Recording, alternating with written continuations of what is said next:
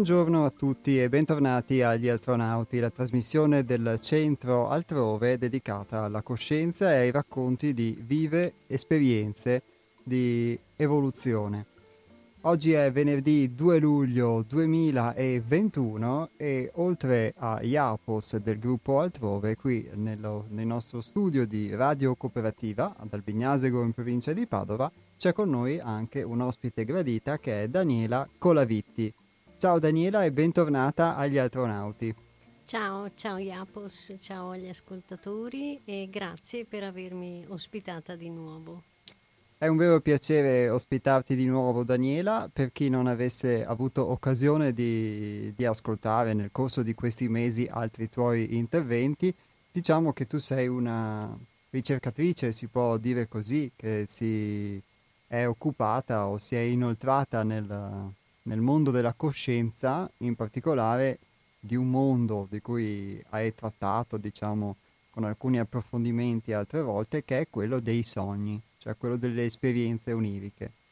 È un argomento molto particolare perché è qualcosa che di solito si è poco inclini forse ad indagare o quando lo si fa, eh, lo si fa, parlo almeno per la mia esperienza, in modo eh, molto sporadico, talvolta senza avere gli strumenti che ci permettono effettivamente di farlo, ma che può essere utile eh, anche proprio per comprendere questo nostro stato di veglia, perché la cosa che spesso abbiamo portato qui in trasmissione attraverso testimonianze non solo del gruppo ma anche poi degli ascoltatori e delle ascoltatrici da casa è che anche eh, nella vita di tutti i giorni eh, quando si è fisicamente svegli si può essere inclini eh, a dormire quantomeno a volte anche a sognare ad occhi aperti nel bene o nel male ma anche proprio a dormire quindi eh, a fluire in una forma tante volte di meccanicità in cui non ci rendiamo conto di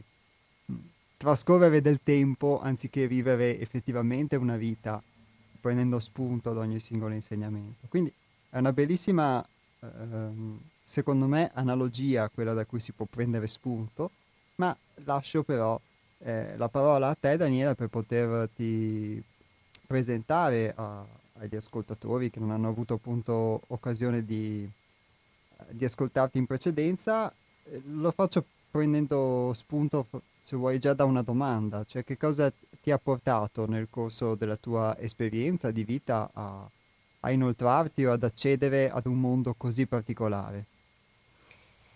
Sì, allora eh, è stato prevalentemente per necessità, necessità personale, poiché io cercavo di eh, interpretare non tanto il sogno quanto la realtà e mi sono trovata a fare entrambe le cose e a notare che non c'è differenza tra l'una e l'altra.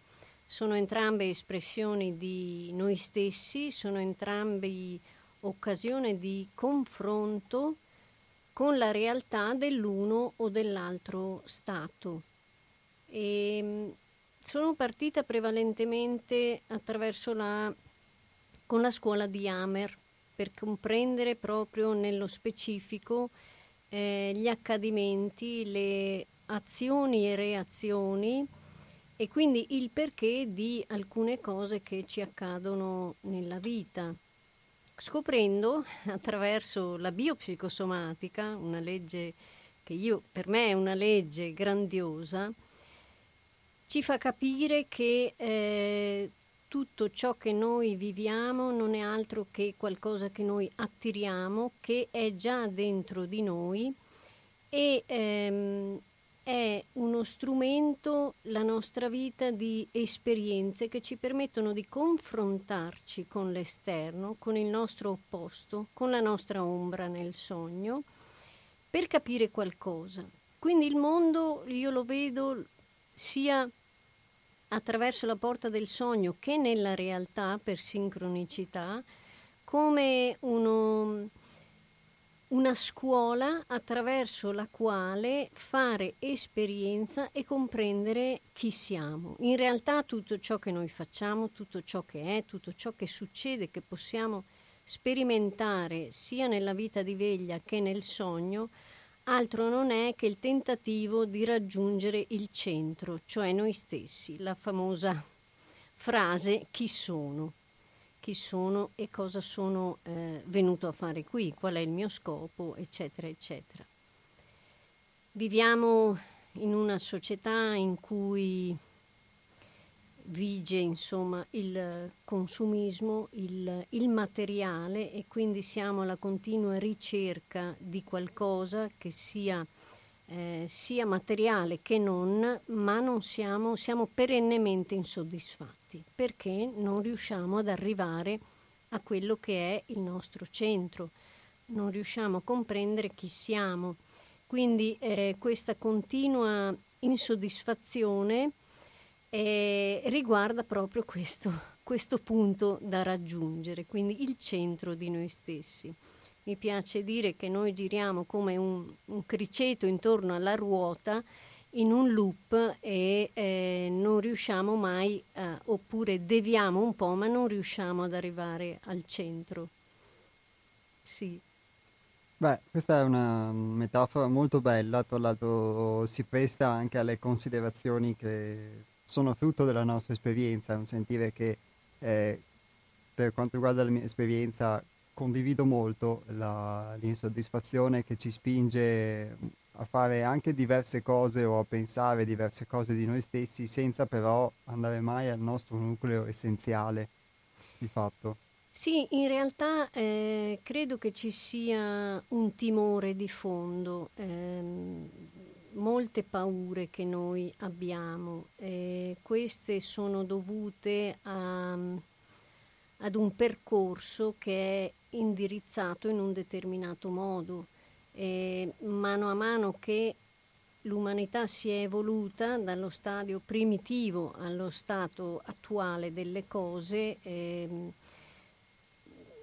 l'essere umano è stato indirizzato attraverso la famiglia e la società verso una direzione che ci assicura che c'è una separazione e ci assicura che ci sono delle certezze, mentre la certezza in realtà non esiste perché siamo in continua trasformazione. Nemmeno la dualità in realtà esiste, è funzionale allo scopo, quindi se io vedo l'altra parte di me, in teoria invece che rifiutarla dovrei indagare per poi accettarla e inglobarla. Se invece ci viene insegnato che questa cosa è male, è brutta, noi la rifiutiamo a priori e quindi si crea una divisione sempre maggiore che è in realtà all'apice direi adesso, che è anche però un'occasione di eh, confronto, una spinta ancora più forte. Questo periodo, mh, in modo particolare per me, eh, mi ha fatto proprio vedere come si manifesta questa divisione e quindi eh, chiede una scelta molto, diciamo, con una certa urgenza, chiede una scelta da parte di ognuno di assumersi la responsabilità di ciò che siamo e di ciò che vogliamo. E sempre in questa società così come è stata, come si è sviluppata oggi, perché non è che possiamo dare la colpa a nessuno, l'abbiamo creata noi questa società, abbiamo creato noi il mondo così com'è, attraverso i nostri desideri, attraverso i nostri pensieri, attraverso l'accettazione di giocare al gioco che è in tavola adesso. Quindi ehm, questo confronto con quello che succede è la spinta maggiore che si sia mai verificata, credo, eh, che fa in modo che chi è pronto, chi lo vuole, si assuma la propria responsabilità. Intendo per responsabilità eh, sapere che cosa vuole. Noi siamo in un mondo in cui deleghiamo, deleghiamo qualsiasi cosa, deleghiamo lo studio all'insegnante, deleghiamo la spiritualità all'uomo di culto, deleghiamo la nostra salute a un medico e non ci poniamo nessuna domanda sui requisiti, su, sull'essere umano che è un medico. Questo medico che esperienza ha, dove l'ha presa, come l'ha messa in pratica. Io in questo non posso che pensare al dottor Hammer, che si è fatto, diciamo, da solo, nel senso che lui era un medico eh, che ha imparato quello che ha imparato, che ha studiato, si è laureato a scuola, che ha lavorato negli ospedali, eccetera, eccetera, come società vuole. Ma poi, in seguito ad un evento traumatico come la morte di un figlio, ha iniziato a farsi delle domande, perché in conseguenza della morte del figlio si è trovato con un tumore alla prostata e il medico, suo collega, gli ha detto guarda, ti restano pochi mesi di vita, quindi goditela, vedi un po' tu, insomma. Allora lui ha fatto questa associazione e dice ma non è che il trauma, la mia sofferenza ha causato questa malattia? Senza ora raccontare tutta la storia, lui ha fatto i suoi studi, anche scientifici, anche dimostrabili, ed è guarito. Lì ha compreso che noi siamo sia la malattia che la guarigione, quindi è tutto dentro di noi, tutto parte da noi e noi quando abbiamo un problema abbiamo in sé anche la soluzione, quando abbiamo la malattia c'è anche la guarigione. Quindi eh, lì eh, è diventato un po' un problema anche per il dottor Hammer stesso, che è stato prontamente radiato dall'albo, nonostante centinaia di documenti e ricerche che dimostravano la validità dei suoi esperimenti fatti nel corso di anni con, in vari settori eh, sia di ginecologia, sia di oncologia, cardiologia, eccetera, è riuscito a comprendere e a risolvere molte malattie. Questo ovviamente non era funzionale per la società e come accade anche nella storia eh, sarebbe stato necessario rifare tutto da capo perché si è scoperto qualcosa di nuovo. Ecco che torniamo al discorso delle certezze che non sono tali eh, perché arriva sempre qualcosa di nuovo, nuove consapevolezze, quindi va rivisto ciò che era certo ieri, perché non è certo domani. Quindi sì. Beh, questo implica un, uh, un cammino, un percorso in continua evoluzione in cui si possa anche di fatto trarre insegnamento poi da quello che, che la vita ci mostra, perché se ho capito bene il caso che tu citavi, diciamo un caso forse che può essere estremo, ma è di qualcuno che ha saputo trarre insegnamento, oltre che poi formulare diciamo una sua visione sulla guarigione, sulla malattia, ha potuto trarre insegnamento da un evento che gli è capitato e che ha avuto una eh, ricadenza sì. su di lui. Sì, ehm, lui ha fatto un semplicissimo collegamento che al giorno d'oggi si chiama metamedicina, ma comunque è anche una, una legge dell'universo, una legge energetica per cui eh, se io mi rompo una gamba devo chiedermi che cosa non posso fare con una gamba rotta. Magari stavo lavorando troppo, magari stavo, avevo preso una direzione che non era la mia, quindi se mi rompo la gamba mi devo fermare. Quando mi fermo allora rifletto. Dove stavo andando? Che cosa non posso fare? Questo vale per tutto, per eh, qualunque parte del nostro corpo che praticamente ci parla e ci dice eh, che cosa noi eh, stiamo facendo. Quindi noi ci possiamo ragionare, fare la nostra esperienza della malattia per capire che cosa dentro di noi è andato storto o che cosa dentro di noi non è coerente. Quindi questo non ce lo può dire qualcun altro perché non ci conosce, non lo sa, non conosce i nostri vissuti, che cosa stiamo facendo, che cosa abbiamo sperimentato, di cosa abbiamo fatto esperienza. La stessa cosa la fa il sogno, il sogno altro non fa che farci vedere senza alcun giudizio, senza, eh, senza bene o male, eh, senza negare nulla, ci fa semplicemente vedere come stiamo. Ecco che eh, alcune persone eh, non vogliono oppure sono inconsapevoli e non riescono a credere che ci sia qualcosa dentro di loro che parla e che dice eh, che cosa stiamo facendo, perché siamo abituati a farcelo dire dall'uomo di chiesa, dal medico, dallo psicologo e chi più ne ha più ne metta. Queste figure sono tutte già dentro di noi. Il sogno, come anche la realtà, ci dimostra che noi abbiamo tutti gli strumenti per evolvere e per comprendere noi stessi. Quindi ehm, è, come dicevi tu Iapos, bisogna assumersene la responsabilità. Quindi eh, devo fare tutto da solo a chi piace quando esiste qualcosa di già pronto. Beh, proviamo prima ciò che è disponibile e poi vediamo se non funziona, se proprio proprio mi tocca allora faccio da me.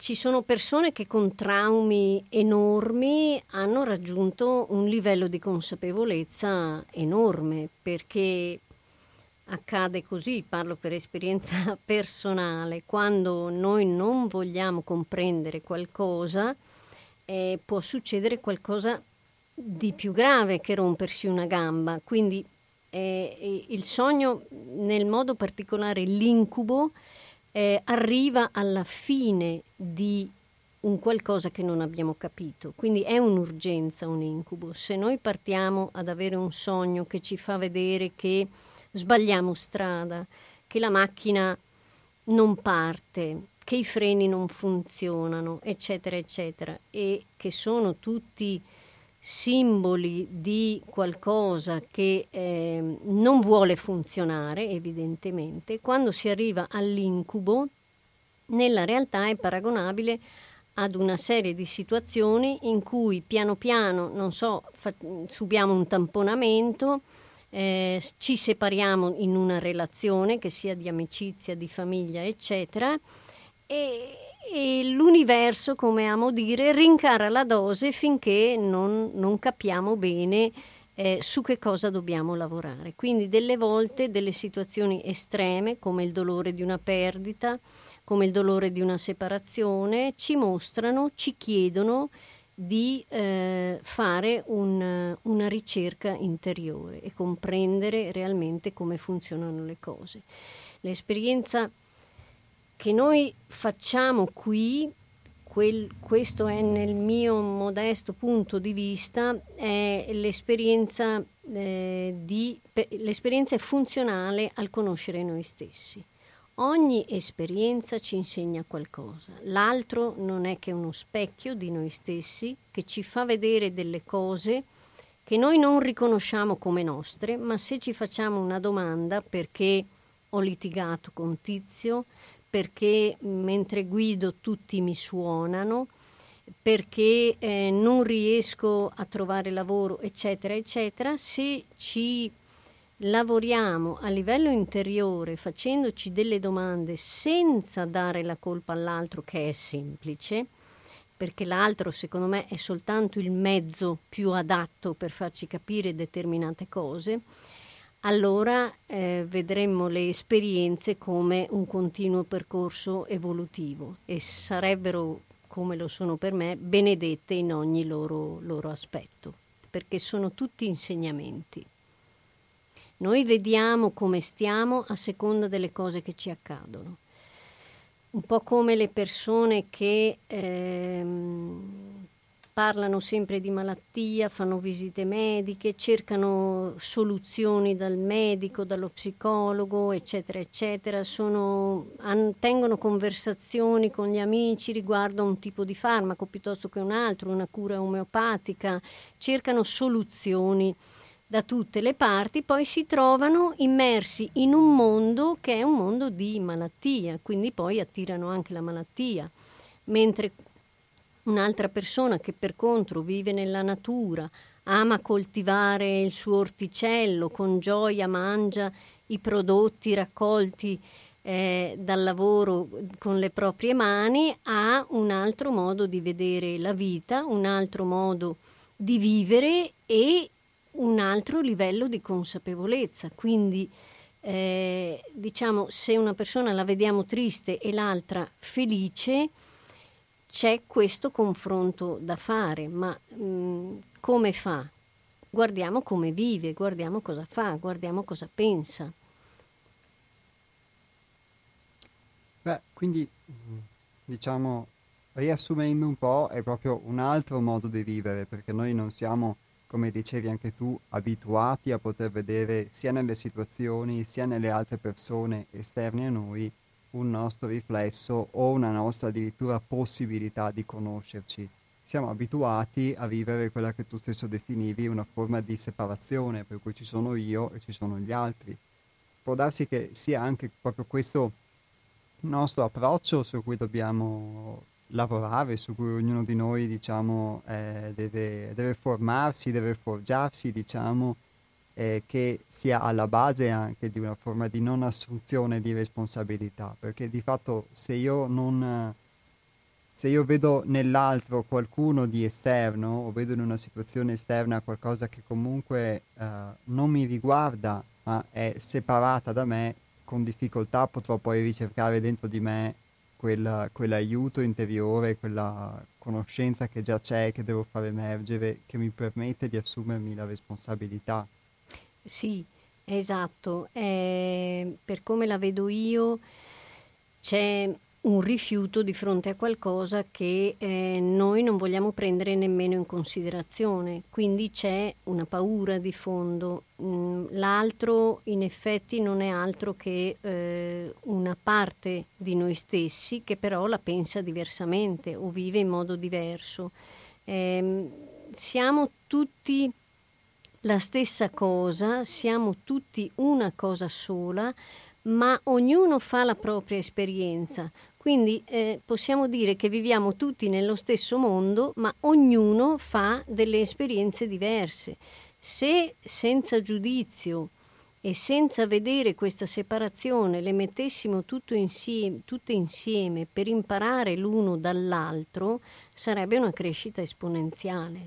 Raggiungeremo un livello di consapevolezza enorme ma eh, per divisione io intendo questo giudizio, questa separazione, questo accanimento contro l'altro, accanimento che vediamo sotto diverse forme, che può essere razziale, può essere di genere, può essere eh, fra bene e male. Bene e male sono dei concetti, diciamo, eh, abbastanza discutibili perché ciò che è bene per me può essere male per qualcun altro. E queste sono cose che noi non accettiamo perché cerchiamo continuamente conferme che ciò che noi pensiamo sia bene, sia giusto. Già dal momento in cui cerchiamo delle conferme vuol dire che non ne siamo convinti, quindi più cerchiamo di convincere qualcuno, meno siamo convinti di ciò eh, di ciò che pensiamo. Quindi la ricerca continua sempre, anche in questi, in questi casi qui, e questo vale a 360 gradi. Se pensiamo che un neonato, quando viene al mondo, mh, mm, per esperienza credo fino ai tre anni, eh, pensa di essere il centro del mondo, esiste solo lui e non ha torto, ha ragione, esiste solo lui. Non lo sa che è venuto a fare un'esperienza per capire chi è e com'è che lui è così e perché è così. Quindi per capire il perché di una cosa serve la mancanza di questa cosa. Se io sono eh, ricco, sto bene, eh, ho tutto quello che mi serve e anche di più e con, voglio continuamente qualcosa, a un certo punto quando mi viene tolto tutto e sono poverissimo, non ho nemmeno eh, di che comprarmi da, da mangiare per nutrirmi, da vestirmi, eccetera, allora comprendo che cosa vuol dire essere ricchi, stare bene e avere tutto, perché ho sperimentato la mancanza. Allo stesso modo il neonato, il bambino, quando comincia a confrontarsi con i bambini della sua età e comincia ad arrabbiarsi, a non capire, eccetera, eccetera, lì comincia, poverino, la sua esperienza con la separazione. Non comprende l'altro, non comprende che è una parte di se stesso, che è un'altra versione di se stesso, che fa altre esperienze che gli servono per comprendere chi è lui Ora non so se il discorso è un po' troppo complicato, però è così.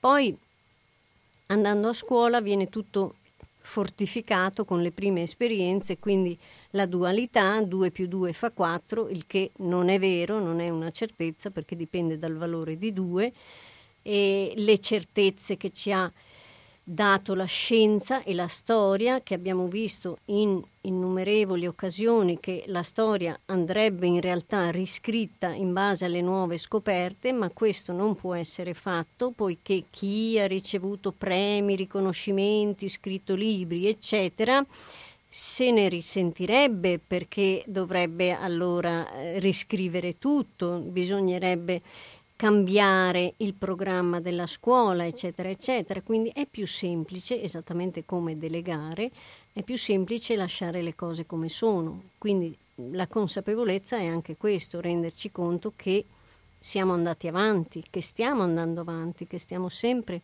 evolvendo. Nel sogno queste cose emergono, vengono fuori e quindi ci fanno vedere che magari abbiamo degli atteggiamenti che andavano bene vent'anni fa, ma che oggi non sono più funzionali perché abbiamo fatto un percorso evolutivo per cui sappiamo già che alcune cose le abbiamo eliminate, altre le abbiamo elaborate e questo meccanismo di autodifesa o di comportamento nella relazione o in qualsiasi altra cosa non è più applicabile.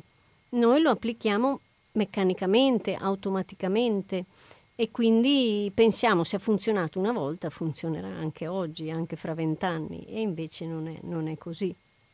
Vale per la storia, vale per la, per la scienza, vale per tutto.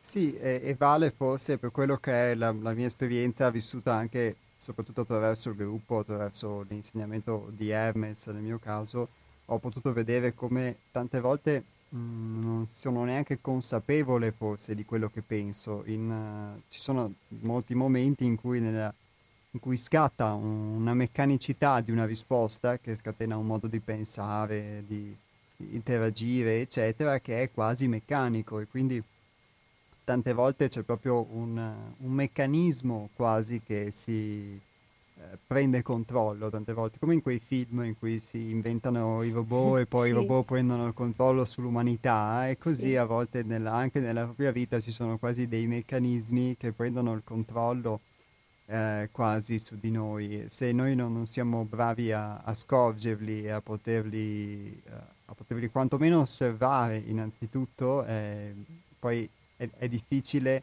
poter, um, potersene distaccare.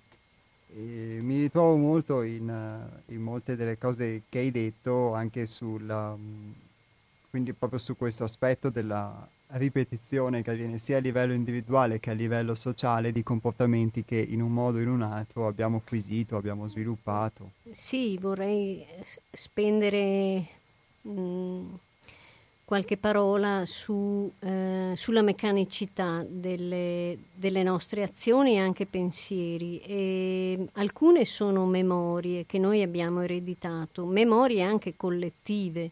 Me ne viene in mente una molto attuale che eh, è nata mh, nei primi anni 50 con, con la creazione della televisione dove le persone non avevano tutte la possibilità di viaggiare, di vedere altri paesi, non c'era internet, quindi la tv faceva vedere a queste persone che cosa accade nel mondo, cosa stava accadendo nel mondo.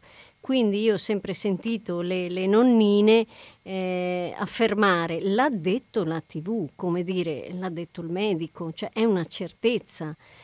Nonostante i passi avanti, l'evoluzione che c'è stata oggi, dove c'è ehm, una libertà maggiore di ricavare informazioni di un certo tipo piuttosto che un altro, quindi di vedere se una cosa è vera o se c'è qualcuno che la pensa diversamente, nonostante ciò rimane la memoria, rimane l'automatismo che se l'ha detto la TV allora è vero. Noi siamo anche eh, guidati e questo ci costringe a fare continuamente errori ed esperien- per poter fare esperienze è l'istinto di sopravvivenza, che eh, è la cosa più potente, più forte, che governa la nostra mente. Quindi dove c'è un pericolo per la nostra sopravvivenza, un potenziale pericolo, scattano, lì scattano le reazioni automatiche. Quindi mi metto sulla difensiva perché non voglio morire, non voglio che succeda qualcosa alla mia famiglia, non voglio mettere a rischio lo stile di vita, eccetera, eccetera, e quindi eh, anche quelli sono comportamenti automatici che eh, ci deviano molto spesso dal nostro cammino e sui quali noi non, eh, non ragioniamo più di tanto complice il mondo frenetico in cui viviamo. Io lo dico spesso perché non c'è la calma, non c'è la calma di chi abita in mezzo alla campagna, osserva la natura, sa già quando piove perché eh, vede il movimento, l'energia della natura, come si comporta, osserva il vo- volo degli uccelli, osserva l'orizzonte e sa già i nonnini di una volta che domani piove o che non lo so, che arriva qualcosa, un po' come gli animali sentono che sta per arrivare un movimento sismico piuttosto che qualche altra, qualche altra manifestazione atmosferica o, o terrestre, perché sono collegati. Noi siamo distratti, siamo distratti da un, un'immensità di eh, comunicazioni visive, uditive, sensoriali e, e, quindi c'è sempre meno spazio per renderci conto di questi nostri meccanismi interni. Questo sì.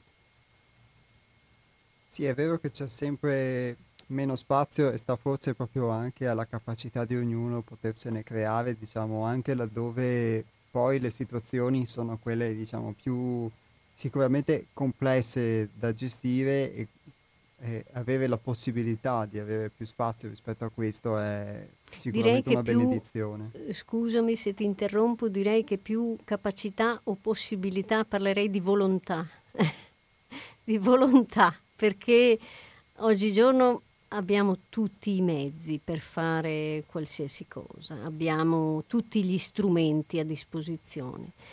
E dipende sempre da cosa vogliamo. Guarda, è, è bellissimo, è molto vero anche secondo me e quindi cercherò anche di trarre insegnamento da questo perché in effetti eh, tante volte può esserci anche una parte di noi che di fatto vuole qualcosa di diverso rispetto a quello che noi, stesso, noi stessi accettiamo. Quindi, eh. eh sì, io mh, mm, ho un esempio eh, che per sincronicità mi è arrivato adesso. A me piace mh, mm, lavorare a maglia, creare proprio delle cose di, di ogni tipo, quindi mi viene un'ispirazione e inizio a, a creare. E quando delle amiche o amici vedevano queste cose che io facevo, tipo un bel golfino, un cappotto, un maglione, un cappello, eccetera, mi dicono ma che bello, piacerebbe anche a me farlo. E dico guarda che è semplice, basta imparare. Eh ma non ho tempo. Non ho tempo, eh, non esiste, non è vero, perché quando uno vuole fare qualcosa il tempo lo trova, quindi è già un no a prescindere. Bello, lo comprerei, ma non me lo faccio e quindi delego. Eh, sì, noi possiamo tutto e lo sappiamo che possiamo tutto, però abbiamo delle priorità. Abbiamo delle priorità, sono scelte. Eh sì, e soprattutto mh, aggiungo anche che tante volte ci si potrebbe chiedere o potremmo chiederci, quantomeno questi sono gli spunti che cerchiamo di dare anche con questa trasmissione. Poi eh, se queste priorità effettivamente sono delle priorità nostre e quante priorità che tante volte eh, abbiamo, consapevolmente o meno, non sono priorità che sono realmente utili a noi stessi e ci provengono invece da un modo di vivere sociale, da uno standard, da un modello, eccetera, che ci spinge e ci informa a dare priorità a determinate cose per aderire ad un determinato schema, ad uno standard.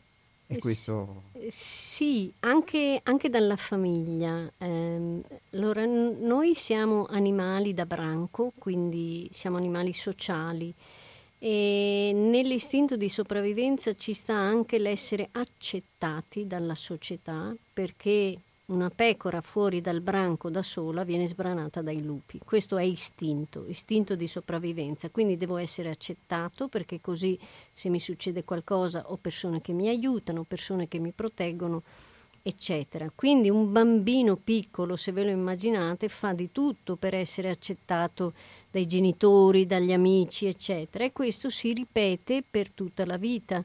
Quindi noi per essere accettati delle volte ci creiamo un'identità che in realtà non è nostra, ma è stata creata dalla famiglia prima e dalla società poi. I genitori ci propongono eh, di effettuare delle scelte che sono scelte le migliori secondo loro, ma non sono quello che vorremmo fare noi, però accettiamo perché così siamo, siamo protetti non dobbiamo fare tutto da soli perché abbiamo detto no e quindi andiamo avanti nella nostra vita sempre sotto la protezione di queste persone piuttosto che di un marito, piuttosto che di un datore di lavoro, eccetera, eccetera. Quindi le scelte che noi facciamo creano un'identità che poi a forza deve essere portata avanti.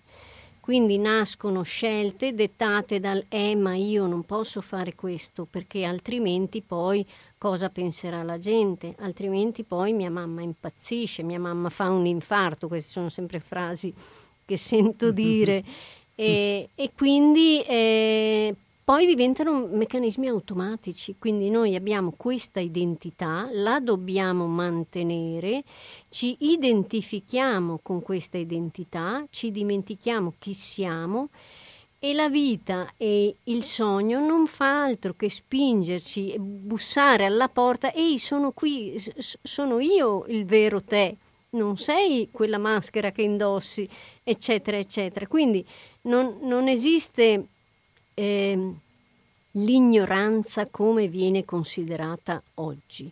L'ignoranza è il fatto di non essere consapevoli e per essere consapevoli eh, ci vuole una, la volontà di diventarlo, il farsi delle domande e ci vuole anche l'assunzione del, del rischio e della responsabilità di comportarsi sulla base di ciò che siamo, quindi eh, ivi compresa anche, non so, la perdita magari di qualche protezione, magari di alto livello, oppure qualche lite, ma comunque in famiglia di solito si risolvono, perdere qualche amico, eccetera, eccetera. Però eh, ne guadagniamo in consapevolezza. Quando noi abbiamo la consapevolezza di chi siamo e cosa vogliamo, noi creiamo un mondo che è il nostro.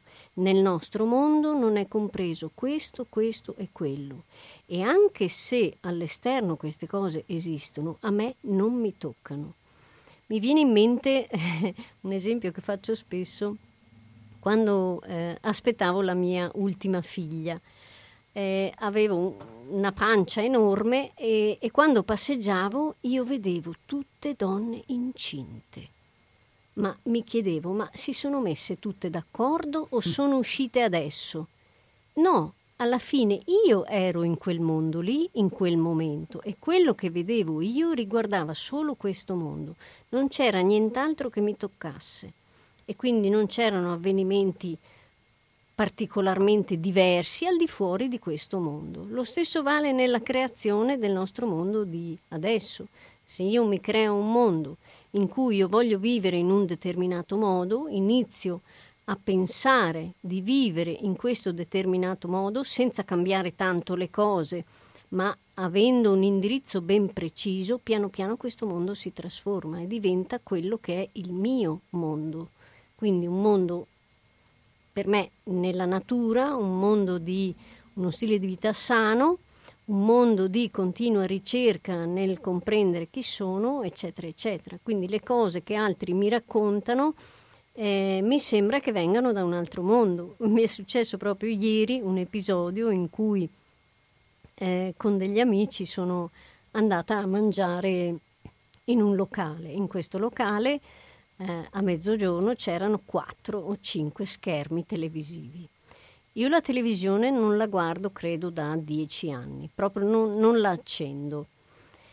E quindi eh, vedere dopo tanto tempo eh, stare seduta con questo schermo ovviamente enorme davanti a me e vedere questo che per me nel mio mondo è terrorismo puro con un, un unico argomento sempre mh, ripetuto, a un certo punto gli amici mi guardano, ero con la bocca aperta, li guardo e gli ho detto mi sento come il personaggio di Mowgli nel libro della giungla che è appena uscito dalla foresta e si trova davanti questa follia.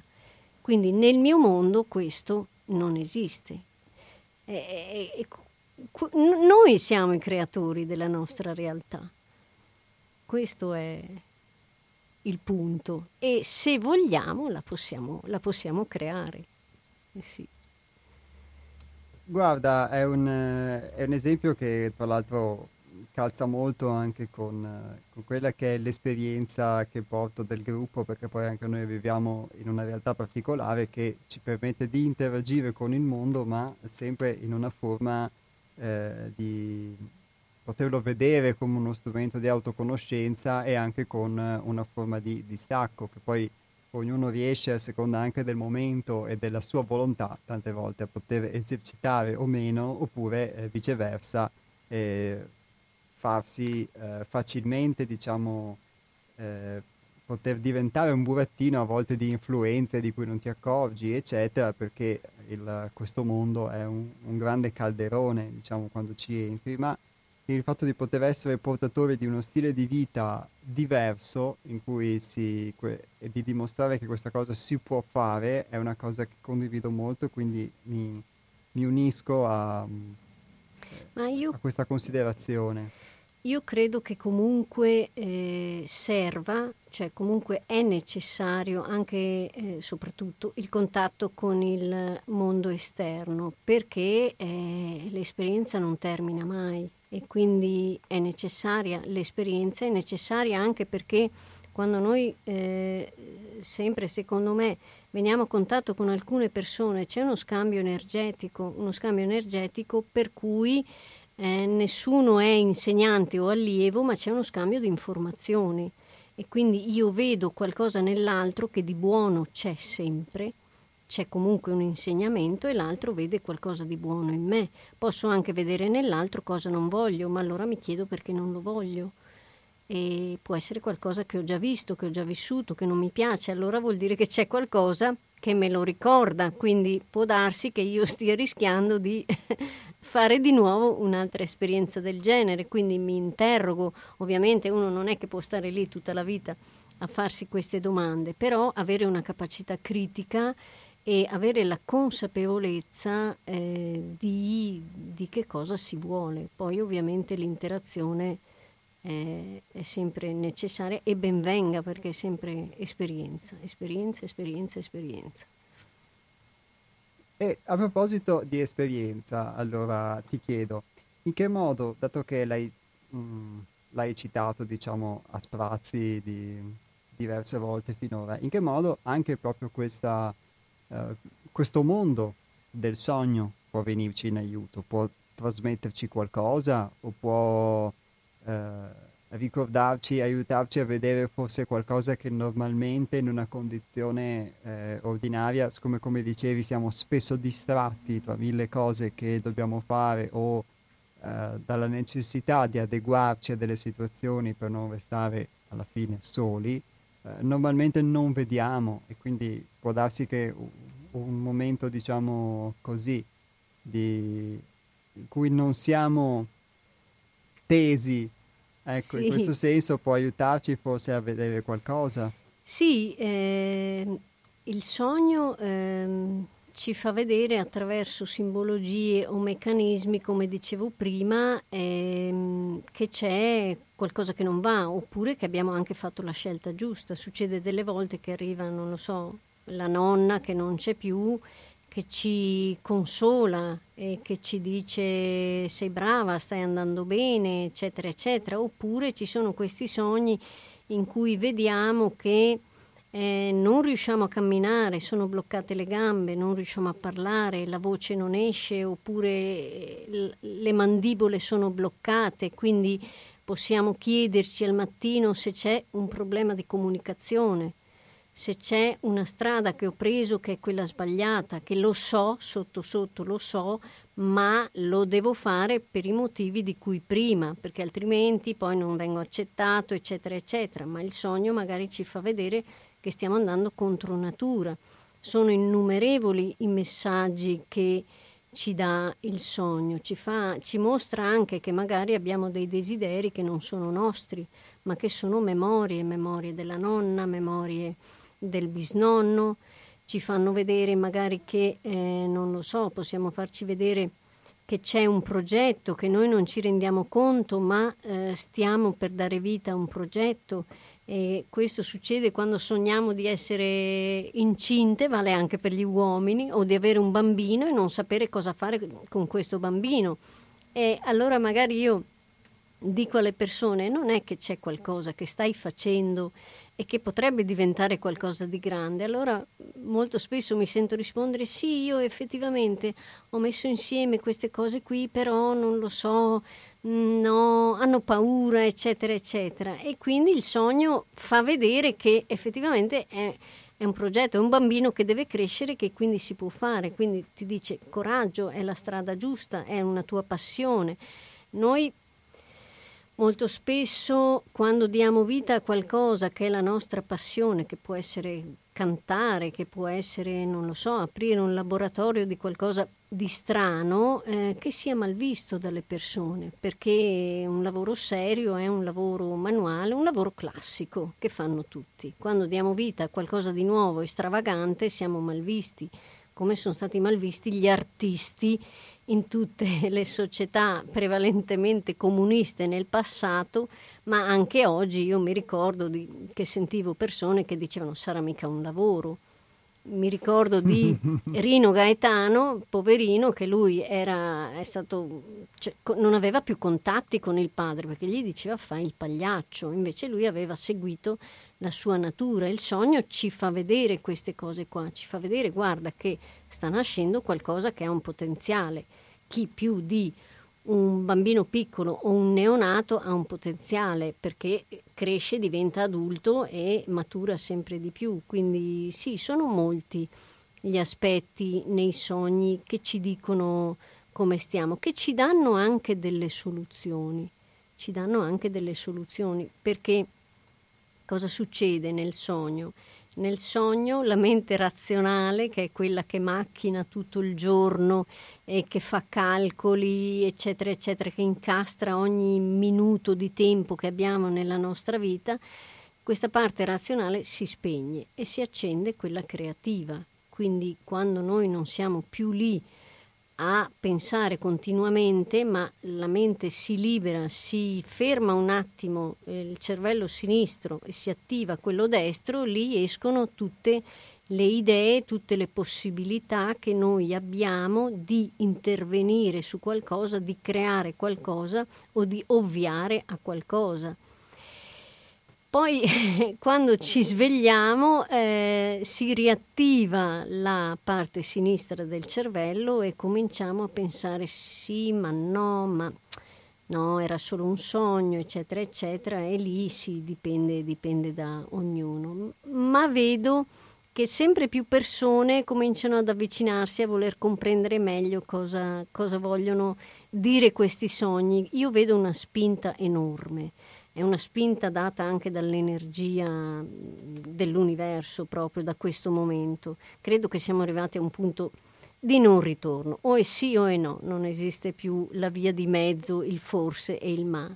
E vedo molte, molte persone che stanno cercando di capire che cosa dice loro l'inconscio, che altro non è che la nostra parte, che è il nostro sé che non, non riconosciamo, con cui abbiamo poco contatto e c'è questa spinta, sì, c'è questa spinta. Anche quando Eh, c'è chi dice ho visto gli angeli, comunico con gli angeli, con le guide, con Gesù, eccetera, eccetera. Credo che altro non sia che una comunicazione con la nostra parte inconscia, che noi non conosciamo, che ci sembra santa, ci sembra aliena, ci può sembrare qualsiasi cosa, ma ci sembra tale perché non riconosciamo il potere che noi abbiamo, che è immenso, e quindi noi vediamo Dio. effettivamente non sbagliamo. non sbagliamo. Beh, può darsi allora forse che questa parte di noi l'unico modo che ha per farsi vedere è quello di assumere le sembianze di qualcuno a cui noi diamo un certo, una certa importanza? Eh, no, io direi che eh, nel mio lavoro, insomma nella mia esperienza con i sognatori, io ho capito che assume le sembianze che sono quelle più adatte per farsi ascoltare dall'individuo. Quindi se, se c'è una persona che è cattolica non può essere che un angelo. Se invece c'è una persona che è, non so, si occupa di esoterismo, allora prenderà una figura sciamanica piuttosto che tot o eccetera. Sì, io ho visto questo. Eh, la, il sé si veste nel modo migliore che sa, perché siamo noi, che sa eh, che sarà ascoltato. Questo nella mia esperienza. Mi sono fatta molte domande anche riguardo alle mie esperienze e ho detto no. La figura è sempre quella, cambia abito a seconda di chi, di chi si sperimenta. Questo sempre secondo me. Certo. Guarda Daniela, c'è un ascoltatore che si chiama Manuel che ha scritto un messaggio e beh, a questo punto lo prendiamo dopo la telefonata e quindi dopo leggiamo il messaggio di Manuel. Pronto? Sì, ciao Giuseppe Lascorzè. Ciao Giuseppe, bentornato. Un saluto, un caro saluto anche a, alla, alla, alla tua ospite, cose molto molto belle e interessanti.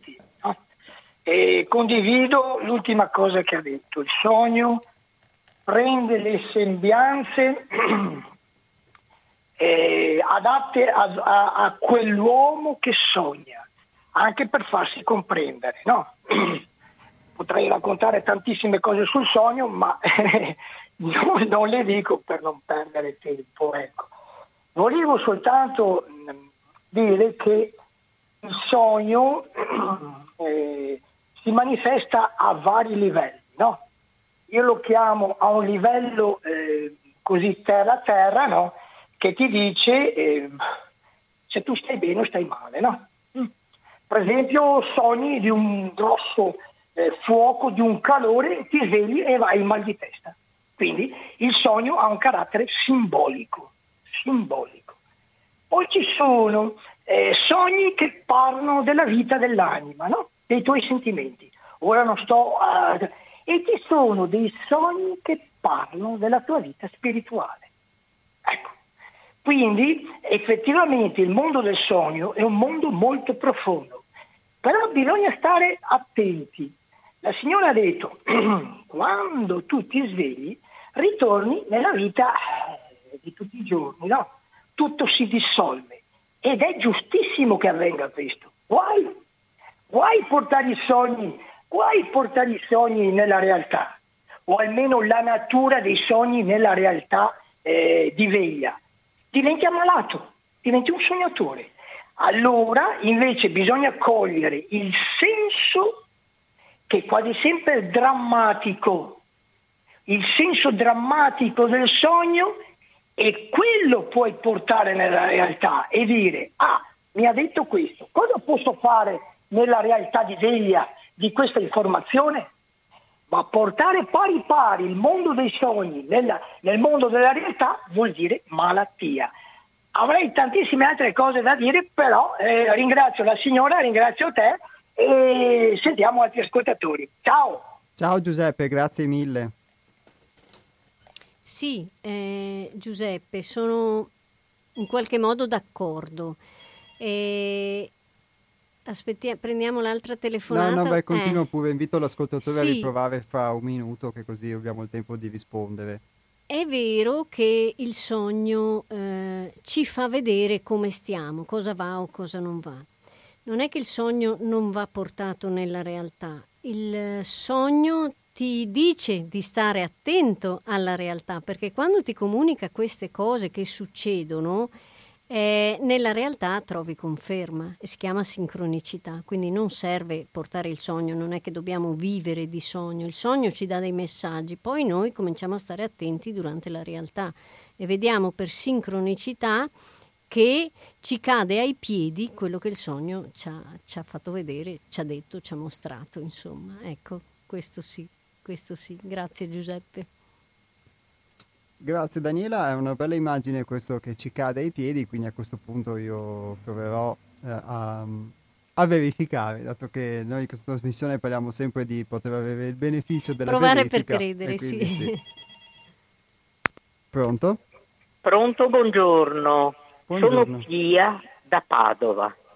Ecco, eh, ho trovato la, la, spiegazione molto interessante e vorrei poter utilizzare della sua esperienza per raccontarle un sogno che mi è stato riferito da chi lo ha fatto, ma che mi, che mi coinvolge.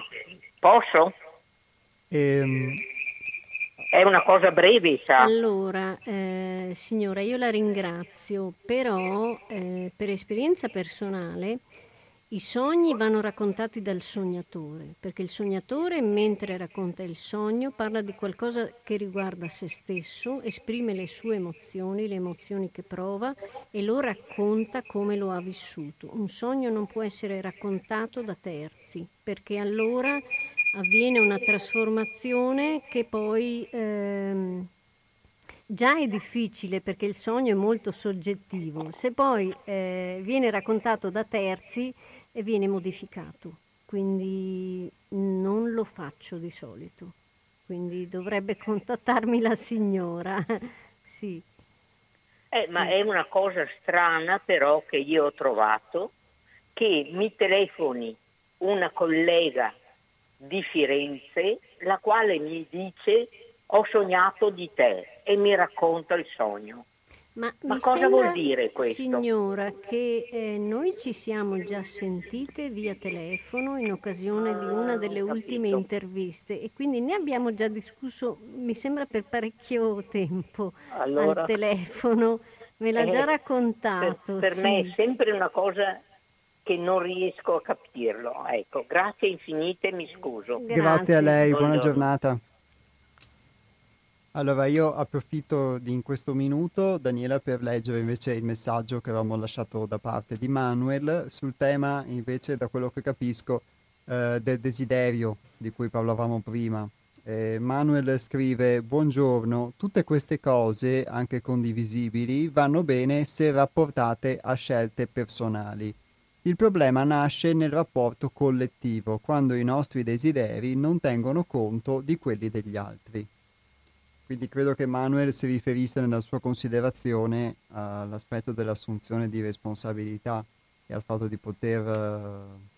Sì, sì, allora, um, quando noi, eh, quando una persona trova ehm, ciò che vuole o ha un modo di vivere che va bene per se stesso, raggiunge anche un determinato livello di eh, una determinata frequenza. Quindi diciamo che è felice. Se uno fa ciò che ha scelto, ciò che gli piace, è felice. L'interazione con l'altro quindi cambia, cambia nella misura in cui comprende l'idea che l'altro ha riguardo a una determinata situazione, ovviamente non lo aggredirà mai, a comprensione, anzi prende spunto per osservare, fare ulteriore esperienza, quindi non c'è più uno scontro con le persone, non c'è più uno scontro con chi non la pensa come me, anzi c'è la totale comprensione, non ci mettiamo più a litigare con la cassiera o con l'automobilista che magari ci fa gestacci, comprendiamo e andiamo avanti credo che sia un miglioramento a livello collettivo nella società. Quindi un, abbiamo un equilibrio per cui non diamo in escandescenza eh, eh, ogni minuto e siamo molto più armonici con il resto del mondo. E anche un'altra cosa devo dire, che quando c'è una, una scelta, quando c'è una consapevolezza, c'è anche la consapevolezza nei confronti del mondo esterno e come dicevo prima, avendo creato questo mondo, eh, gli scontri non sono compresi in questo mondo perché c'è un equilibrio, quindi io attiro ciò che mi somiglia. Se io sono rissoso, io entro in un bar e trovo l'occasione per fare una rissa. Se io invece mi siedo al bar solo per bere il caffè, trovo persone altrettanto tranquille come me che bevono un caffè. Posso anche trovare qualcuno che argomenta, ma non mi tocca, cioè non mi vengono a chiedere niente. Quindi io osservo, come diceva Iapos, osservo il mondo esterno, ma non mi viene addosso quello che mi viene addosso se sto ad un altro livello di consapevolezza. Perché? Perché ho paura. Ho paura del giudizio, ho paura del confronto, quindi cosa trovo? Trovo giudizio e trovo scontro, perché ne ho paura. Se invece non lo temo, non mi riguarda più. Pronto? Pronto, mi sono Antonio Bondi. Buongiorno Antonio. Buongiorno, senta, volevo chiederle questo. Capisco il problema veglia-sonno nel senso che non ci si debba abbandonare ai meccanismi, alle abitudini, le immagini del mondo attuale che, che in prospettiva ci saranno gli automi. Quindi l'aspetto meccanico, se vuole riferito all'aspetto vegetativo, non so come dire, e quindi che si debba prendere consapevolezza rispetto agli usi e costumi e tradizioni che sono delle cose che si ripetono e sono dei valori momentanei, pro, eh, provvisori e non vanno assolutizzati perché l'evoluzione cambia l'istinto di vita, travolge tutto. Sono invece meno convinto, non convinto, eh, in, mi sento in dialogo, persuaso che io come, io come individuo, come soggetto, debba ridurre tutto l'esterno a me, a me, cioè il soggettivismo. Io ho paura personalmente, venendo fuori dal mondo cattolico e poi successivamente ho fatto una, una scelta di sinistra per via dei diritti sociali, per via dei diritti insomma, della giustizia nel mondo, ho paura del, del, del rinculare verso una forma di soggettivismo dove io mh, mm, te, il mondo lo riduco a me. Il, micro, il macro è il mio micro, in un certo senso sì, in una certa misura sì, ma, va, ma lo considero con misura, con misura questo aspetto del vivere insieme, eccetera. Buongiorno. Buongiorno Antonio, grazie.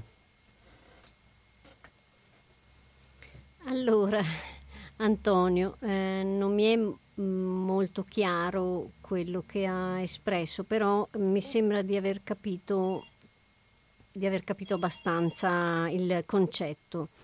Eh, il, la soggettività non so come lei la intende, ma io non intendo soggettività, io vedo le persone, il mondo, anche gli esseri viventi, gli animali, eccetera, come una, una grande forma energetica divisa in diversi elementi che servono l'un l'altro per apprendere.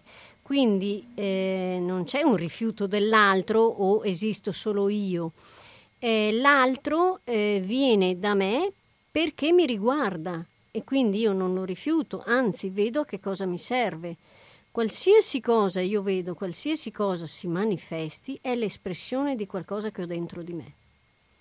E l'altro o l'evento è solo il mezzo per perché devo imparare qualcosa. Questo è quello che intendo io. Quindi benvengano le persone, benvenga la società e se non ci fosse tutto questo io non avrei capito tante tante cose che eh, in anni e anni non avevo compreso, quindi sì, sì, poi non so se ho risposto alla domanda, ma questo è quello che mi sento di dire. Sì, secondo me sì, è bello quello che tu dici dell'aspetto che l'altro viene da me perché mi riguarda, perché dà anche un'idea di come l'altro sia una possibilità di crescita. Una risorsa. Una risorsa. Sempre. Pronto? Eh, ciao, sono Dennis. Ciao Dennis. Posso intervenire? Sì. Saluto te e la tua ospite. Mi è piaciuto moltissimo sentire le, le, le sue parole, no? eh, mi, mi, perdoni se le dico, eh, ehm, mi dà, mi, mi sembra di, di, di mi, è sembrato di sent- risentire le parole di, di alcuni scrittori che, che eh, ha scritto dei libri che ho letto, eh, tipo Ivan Ivic. Eh, la banalità, cioè la semplicità, non, eh, banalità intesa come semplicità delle sue parole, eh, l'essere terra, terra di non andare in cerca di, di, eh, complessi, di complessare, insomma, di rendere complesso il discorso e farsi capire in maniera facile, insomma. Eh, la malattia, lei ha parlato della malattia anche, no? come un uh, segnale che ci viene dato, non un, un nemico da combattere. Quando parlava della televisione e del terrorismo, eh, riferendosi a quello che sta o, o, che ci fanno credere che stia succedendo adesso, mi ha fatto tornare in mente eh, un, uh, un, libro, un, libro, alcuni, alcuni scritti di, di, Vanivic in Nemesi Medica, dove dice che la malattia è un segnale che, che, che eh, eh, insieme il mondo ci dà? Il nostro corpo, perché come ha detto lei giustamente anche prima, noi siamo parte del tutto, non siamo un, uh, uh, un qualcosa di a sé stante, uh, o, o, meglio lo siamo anche, però siamo, siamo ehm, inseriti in un organismo globale che è, che è il mondo. E quindi se non, se non impariamo ad ascoltare eh, quello che ci dice il mondo, quello che ci dice il nostro corpo, eh, facciamo dei grossi errori. Eh, le dico soltanto quello che, che, che mi è successo eh, qualche, qualche, tempo fa, 15 anni fa. Eh, avevo mia figlia che aveva allora 12-13 anni, ehm, che aveva un problema alle unghie dei piedi, aveva le unghie incarnate e l'ho portato, l'ho portato in ospedale qua vicino a operare, a togliere la unghia che andava dentro, insomma in poche parole. Quando, che, quando ho, ho dovuto, doveva togliere i, i, punti che gli erano stati applicati, eh, l'ho portato da, dal mio medico di base, dalla mia dottoressa, e ne ha tolti due perché gli altri tre erano infetti. Faccio velocemente. L'ho portata al, al pronto soccorso. Al pronto soccorso ho trovato un dottore un medico, un guaritore, io, un curatore lo chiamo, il quale eh, quando ho provato a togliere il calzino a mia figlia, mia figlia si è messa a urlare. Questo dottore, un medico, un siciliano, e gli ha detto guarda, eh, ritirati sul calzino, non c'è nessun problema per i punti di partenera anche da un mese, non c'è nessun problema. Però ricordati una cosa, se non impari ad ascoltare quello che ti dice il tuo corpo e ascolti gli altri, soprattutto i medici, per te le cose non andranno mai bene. A me ha fatto venire la pelle d'oca. Perché sentire da un medico, dire da un medico queste cose, dare questi, eh, questo tipo di, eh, ha parlato prima di, di esperienza, no?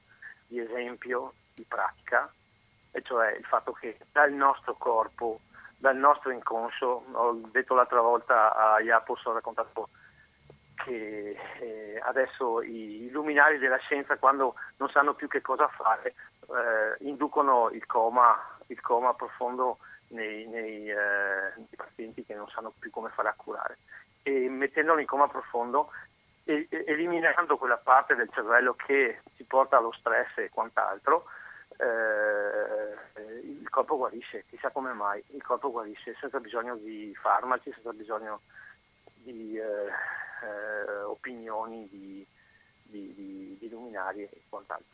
La saluto, buona giornata. Grazie Dennis. Sì, Dennis, eh, grazie per il tuo intervento. Eh, sì, quello che accade oggi nel mondo è, una, è, a tutti gli effetti una grande malattia che noi abbiamo creato tutti insieme, tutti insieme, nessuno è escluso abbiamo portato il mondo a questo punto. Ma perché? È sempre funzionale, perché dobbiamo imparare finalmente, finalmente quello che abbiamo dimenticato. Quindi sì, adesso sarebbe troppo troppo lunga spiegare come la vedo, ma comunque sì, questo è un banco di prova per tutti. Della serie non c'è più spazio adesso, o è nero o è bianco, non c'è più color panna o grigio. sì. Oggi è una, una puntata ricca di telefonate. Pronto? Pronto, pronto, buongiorno. Buongiorno, ciao, ciao Nick. Ciao Iapo, ciao signora. Perché ho tentato con la mia radio della Peugeot, non vedo il schermo il numero. Allora una signora qua mi ha prestato la macchina per telefonare. Eh, dimmi un medico che ha guarito qualcuno in questa terra. Andiamo pesante, eh? Quale medico ha guarito da quel che conosciamo Ippocrate fino adesso? È una domanda precisa, non è provocatoria. Cosa deve fare il medico? Deve curare la malattia o il paziente? Le rispondo subito se... No, aspetta, se... medico cura, natura guarisce. Come mai il medico eh, non sa che noi siamo parte integrale di tutte le cose e al di là di tutte le cose non esiste nessun intelletto superiore, cioè Dio che avete inventato. Omero. Da dove vengono i suoi genitori e chi è stato per primo a nominarlo? Beh, Daniela, forse puoi rispondere sì alla sì. domanda di. Va bene, sì. è un po' pesante la mia domanda perché... No, no, ho capito bene quello che lei vuole dire. Eh... Dicono che abbiamo fermato la malattia senza trovare la causa e torna di nuovo paziente come un ammalato, non può guarire un ammalato. Esatto. Grazie, ascolto. Sì.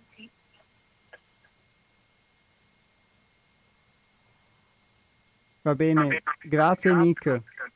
Eh, devo dire tante cose. Ok, dai, beh, hai dato degli spunti, adesso Daniela ti risponde. Sì. Ciao, no, grazie, Daniela, alla prossima. Mi hanno accusato di snutrito medico della vita e mi mancano le vitamine. Dopo io le ho fatto la denuncia, lui mi ha portato una carta che sono temporaneamente idea, non posso guidare il camion. Va bene, dai. Nick, grazie, grazie ti rimandiamo la prossima volta. Ciao, grazie. Daniela. Sì, io eh, allora torniamo al discorso che ho fatto all'inizio. Um, quale medico trovo? Dipende da cosa cerco, dipende da, um, dal livello di consapevolezza uh, su cui sono sintonizzato. Quindi ehm, se da una parte eh, ho un problema, vado a vedere il mio problema, come voglio risolverlo. Quindi decido di delegare, decido di chiedere consiglio, confronto oppure di...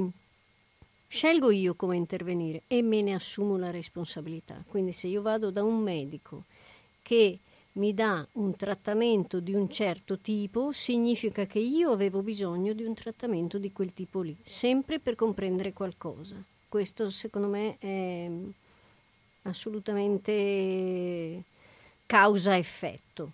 È un po' come in una relazione. Tu trovi un fidanzato, una fidanzata e dici no, ma tu guarda questa, ma che tipa, ma come ho fatto, ma no, è la persona perfetta per farti capire qualcosa che ancora non avevi capito. Non esiste l'errore, l'errore non esiste, esiste l'insegnamento, esiste qualcosa che ci mancava ancora da capire.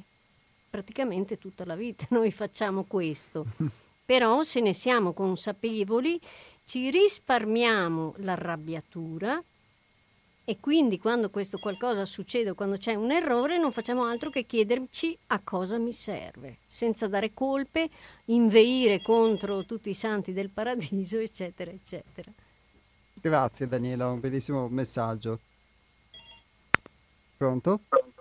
Sì, ciao, sono Piero di Padova. Ciao Piero. Ciao, ehm, grazie della trasmissione, stavo ascoltando e piaciuta la, la spiegazione della, della, tua collega. E, mh, mm, cerco di raccontare una cosa mh, mm, e,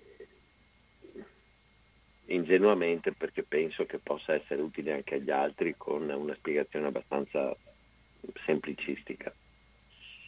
E, ehm, sentivo parlare il medico, non risolve, risolve, insomma, cerco di andare nel semplice. Il 70% di noi ha, è soggetto al mal di schiena per la postura, la macchina, eh, con l'età ci si appesantisce, addirittura a livello tecnico eh, è L4 e L5, la discopatia, no? mal di schiena, non so se vi è successo, magari voi no, ma tu sei giovane. E, e parlavo, ho un amico, ho un vecchio compagno di scuola che è un ortopedico, un aiuto primario di ortopedia. E così a pranzo si chiacchiera di questa discopatia, di, di, di questa mal di schiena. E allora, mh, sviscerando, cerco di, di dare dolore, un campanello allarme di una patologia. Una volta parlando in sala Rossini con un frate tibetano diceva il, la malattia è la è la sedimentazione, è la, la materializzazione di una non risposta. Il dolore è un campanello d'allarme di una patologia alla quale tu non dai risposta. E in questo concetto qua parlavo con il mio amico ortopedico e dicevo, eh, lui me l'ha spiegato bene, con calma, con pazienza, poi io lui ci capiamo con un'occhiata, perciò anche se io non sono medico ho capito che sta L4 e L5 discopatia dove passano i ceppi nervosi che poi diventa sciatica, che poi si, com- si complica, eh, devi andare alle cause, la causa è la, pes- la pesantia, uno si appesantisce con gli anni, la postura, questo e quant'altro, perciò la soluzione sarebbe di levare le cause, e cioè di riallungare la schiena, ri- ripristinare quello spazio tra vertebra e vertebra dove il cuscinetto si schiaccia e magari provoca anche l'ernia, e eh, irrobustire la struttura, lombari, obliqui, addominali, ricreare la struttura portante. Come si fa? Con degli esercizi di allungamento, ginnastica e tonificazione, ginnastica mirata, specifica, eh, con calma, ma è una cosa che uno se la capisce bene, la fa, si fa spiegare, la può risolvere in un mese o due, poi fortificarsi e risolvere il problema e, proprio, e star molto bene. E, con tutta una conseguenza eh, di, di, riflessi positivi, perché fare la ginnastica eh, fai fatica, ti togli lo stress, stai bene, ti fortifichi, stai meglio di testa, tutta una, una, una concatenazione positiva. Il mio amico ortopedico eh, mi dice, sì, vedi, ma tu l'hai capito, l'hai fatto. Se io a una mia paziente, una signora specialmente anziana, gli dico, invece di dargli subito un muscoril antidecontratturante, gli do Voltaren, gli do queste, eh, gli do le pomate, che addormentano il male, non vanno alla causa. È come con la macchina, si accende la luce rossa che manca olio, uno dice tolgo la spia, non c'è più la luce rossa, sì però ti freghi il motore. Allora, la spiegazione, nessun medico cura. Eh, mio amico medico eh, mi ha, non mi ha dato solo il pesce, mi ha dato anche la canna da pesca, ho imparato a pescare, e io a mia volta cerco di fare il passaparola. Adesso magari ingenuamente sto cercando di spiegare, magari sono prolisso, magari sono macchinoso nella spiegazione, magari sto eh, riceve- eh, eh creando l'effetto opposto, perché delle volte uno se è un cattivo insegnante o spiega male, magari non essendo molto afferrato della materia sto spiegando male e il mio intento di trasmettere questa eh, questo consigli che ho ricevuto e che io a mia volta dico, eh, non è vero che il medico non cura, è il medico che all'anziano gli dà il Voltaren Muscoril per l'immediatezza del, del dolore, lo fa perché se no l'anziana non sta un mese o due in parrocchia a fare la ginnastica, non si fa consigliare, non ci mette l'impegno, non ha voglia magari e dice ah stago qua a combattere, ma mi, eh no, ma mi gomai. E quella va anche al consiglio dell'ordine de, de, dei medici e contesta il medico perché ma mi sono andato dal medico per avere una puntura perché go male e questo mi ha fatto una tarantella che devo andare avanti due mesi deve fare a ginnastica, deve fare eh, a fisioterapia. Torniamo, mi scusi se la interrompo, torniamo al discorso di prima. Si delega a qualcuno, toglimi questo male, quando invece un dolore, in particolare alla schiena, rappresenta il peso di tutto ciò di cui non ci siamo liberati, che non abbiamo elaborato. La schiena porta i pesi. De, ma di ogni cosa, devo, di ogni dolore, sì. devo andare alle cause. Sì, esatto. Quello che Quindi... ha causato, devo andare, devo andare a, a, a, all'indietro e andare a vedere le cause che hanno creato questo. Perché se no la cosa si riperpetua. Sì, sì, Io ho aperto un negozio, ho fallito. Perché ho fallito? Perché non avevo competenza, perché non ero innamorato del mio lavoro, perché non avevo quel minimo di capitale, perché non avevo l'entusiasmo, perché non, non, non, ho i talenti, non ho le prerogative per quel tipo di lavoro, non ci sono portato. Devo fare un'analisi, un test attitudinale. Sì, imparare Cioè, dall'esperienza. Qualsiasi, qualsiasi cosa a livello fenomologico avviene perché? Perché non ho fatto una valutazione analitica seria e onesta con me stesso. Io sono un po' più ottimista, se mi permette, eh, non perché non ho fatto, ma perché dovevo imparare questa cosa. È un altro modo di vederla. Cioè, Non è che io ho sbagliato, io dovevo imparare questo e per imparare Sa- questo sono sa- dovuto passare per sa- di qua. Sa, sa per- perché ne sto parlando con questo piglio un po' da saputello? Perché da ragazzo mh, diffidavo di chi sapeva fare tante cose, nessuna di bene, e dicevo, ma questo se è un praticon, io voglio andare da una persona. Poi negli anni mi sono accorto che questo modo di ragionare ti va bene il lavoro, ti, va- ti sistemi la casa e guarisci un cane malato, ti guarisci tu, ti mantieni giovane e hai un'atleticità che la gente ti chiede come fai. Allora dici, ma allora forse questo modo di ragionare a livello empirico l'ho verificato su parecchie cose, tanti, sai, in giurisprudenza di tanti e gravi indizi concordanti portano a prova indiziaria, cioè certa. Cioè, nel panorama delle forze io metto delle cartine millimetrate con la curva gaussiana sui vari fattori di analisi, poi le sovrappongo e esce una risultante. E, e io credo molto che i ragionamenti siano anche a livello equazionale, a livello di equazioni letterarie, trovano la X, arriva fuori. Con questo modo di ragionare è una spiegazione logica matematica.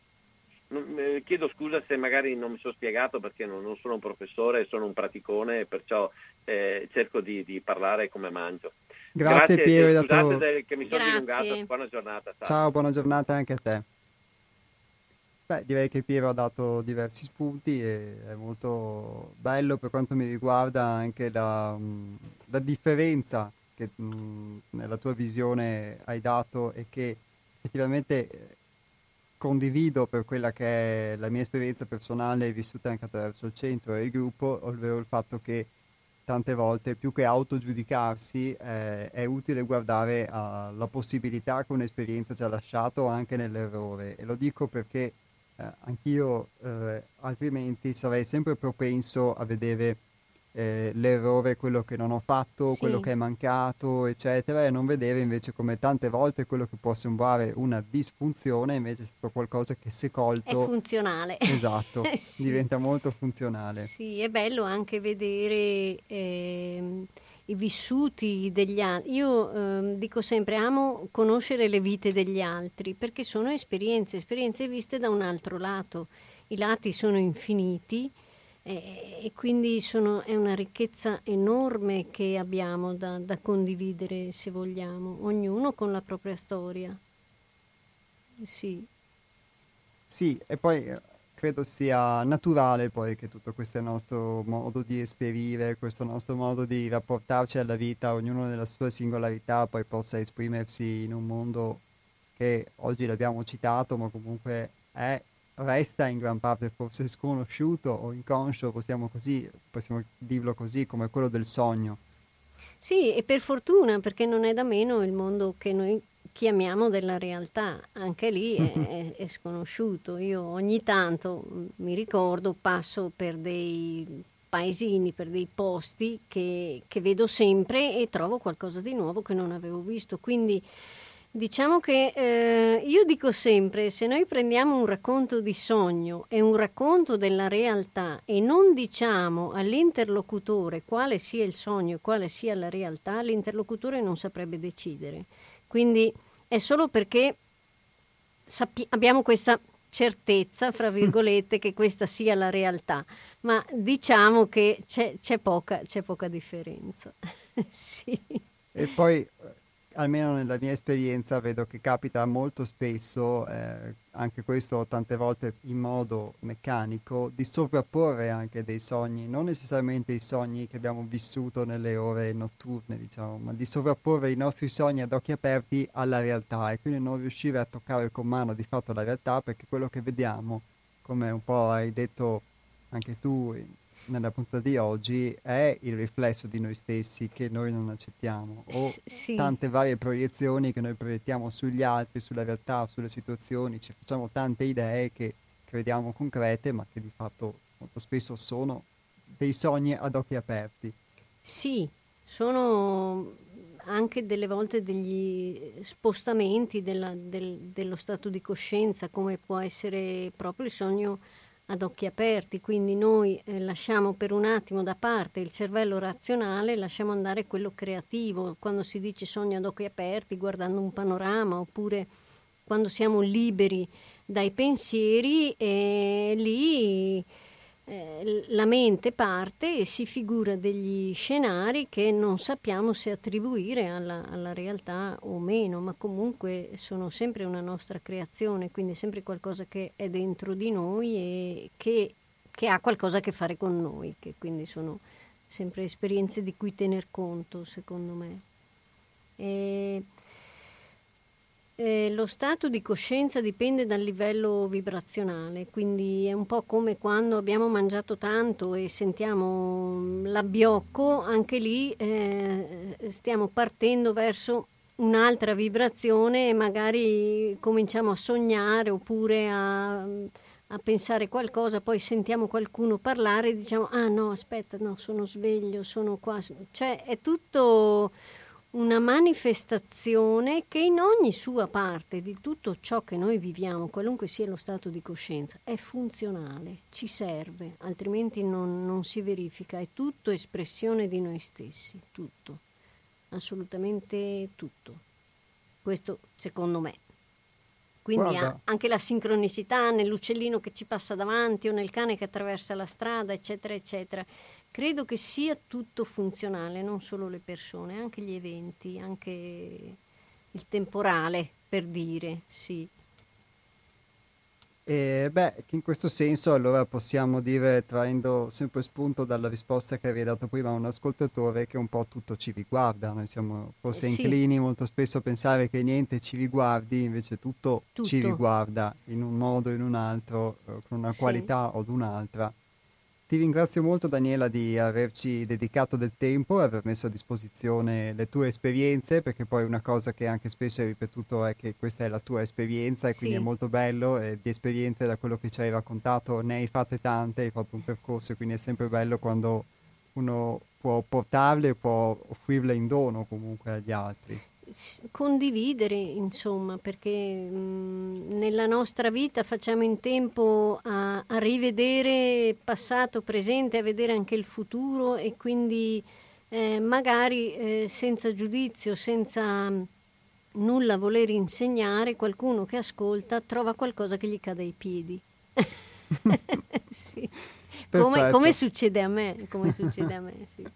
Allora l'augurio e l'auspicio è che a tutti, a tutti, noi e voi in ascolto possano continuare a cadere, pie- a cadere ai piedi tutto quello che, che, ci serve in un modo o in un altro, anche se spesso non ci accorgiamo che ci serve, vorremmo dargli una pedata a quello che ci cade sui piedi, invece forse mm. è proprio quello che ci è utile. Grazie mille Daniela, mm, ti chiedo se vuoi, se hai qualche punto di riferimento per qualcuno che ti avesse ascoltato, che fosse interessato ad approfondire anche le tue tematiche dei sogni. Ma io ho il eh, sito web universosogni.webnode.it e come Universo Sogni ho un canale Telegram con, che si chiama sempre Universo Sogni e un gruppo Facebook dove potete trovarmi o trovare alcune pubblicazioni e video, anche un canale YouTube Daniela Colavitti.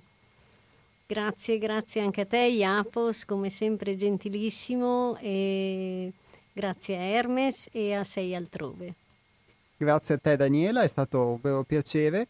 Io vi ricordo che poi sul sito del centro altrove, che è seialtrove.it, scritto tutto in lettera, potete trovare il, questo podcast, quindi la registrazione di questa puntata, come di tutti i podcast delle, degli astronauti, e la stessa cosa sul sito di Radio Cooperativa, che è www.radiocooperativa.org.